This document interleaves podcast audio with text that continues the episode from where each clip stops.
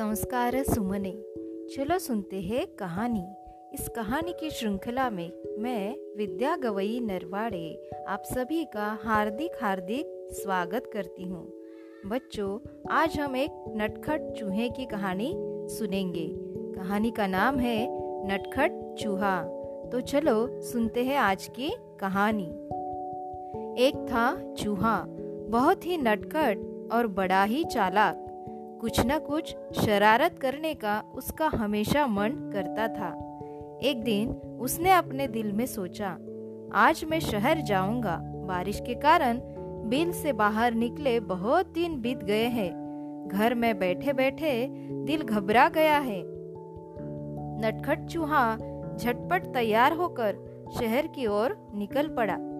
वह मस्ती से झूमता हुआ चला जा रहा था कि रास्ते में उसे एक बड़ी सी कपड़े की दुकान दिखाई दी।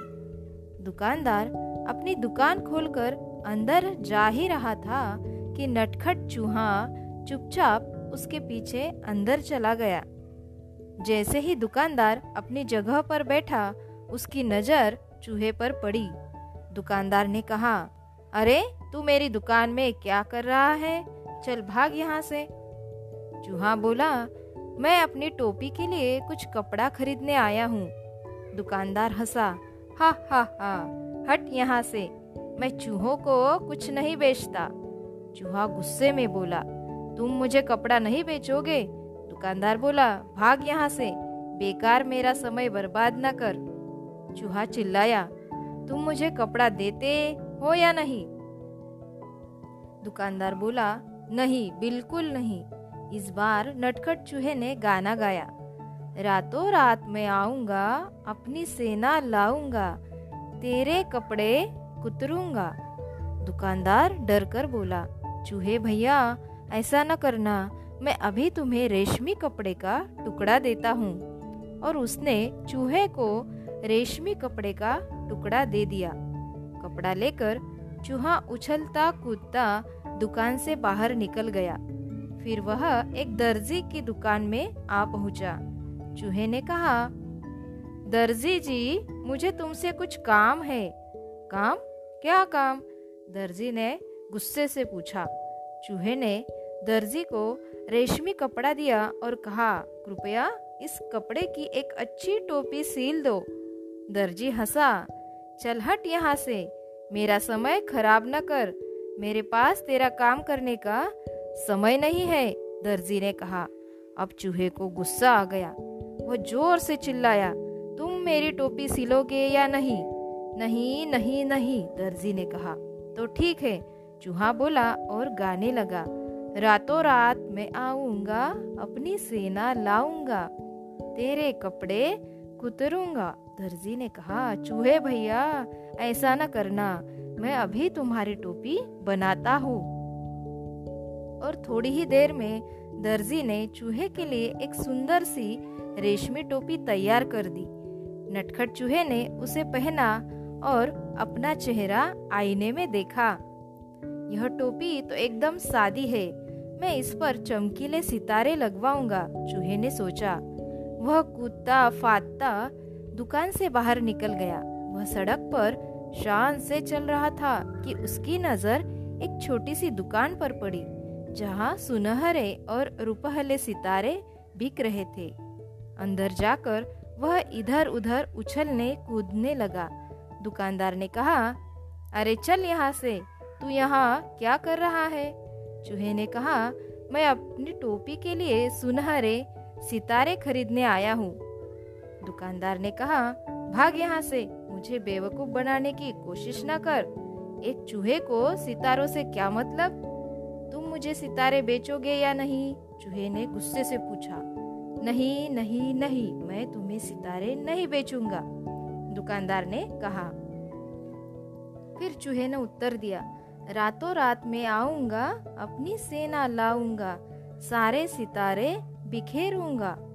दुकानदार ने कहा, चूहे भैया, ऐसा न करना, मैं तुम्हारी टोपी के लिए रंग बिरंगे सितारे दे दूँगा, और यही नहीं उन्हें तुम्हारी टोपी में टाक भी दूँगा। अच्छा तो जरा जल्दी करो, चूहे ने कहा। टोपी बनकर तैयार हो गई। चूहा टोपी पहनकर आईने के सामने खड़ा हुआ तो खुशी से उसका मन नाच उठा। वह सोचने लगा, मैं भी किसी राजा से कम नहीं हूँ।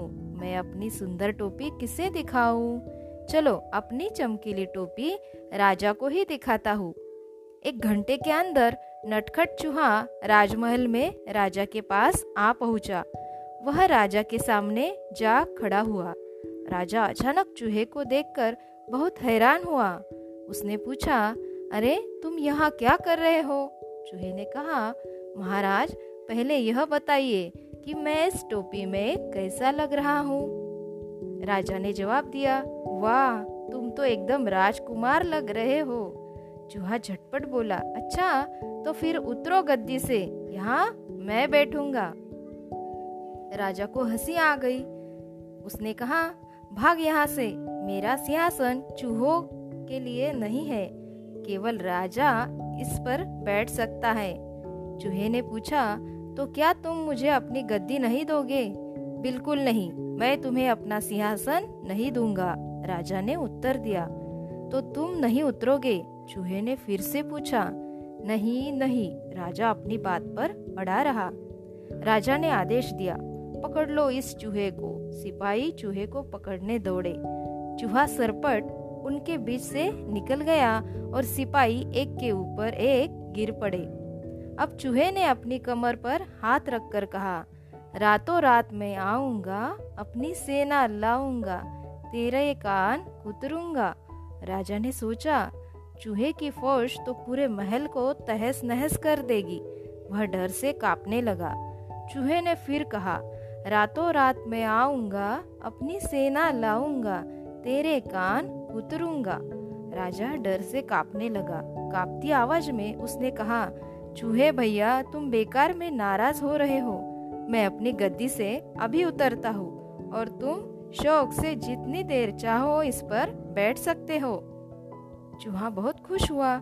शान से वह सिंहासन पर बैठ गया और काफ़ी देर तक वहाँ आराम करता रहा। रात जब काफ़ी बीत गई, वह गद्दी से कूदकर नीचे आया और खुशी खुशी अपने घर को चल दिया। उसने शान से अपनी चमकीली टोपी अपने सभी साथियों को दिखाई। सभी दोस्त उसकी कहानी सुनना चाहते थे। तो बच्चों, यह थी नटखट चूहे की कहानी। Stay home, stay safe. Thank you.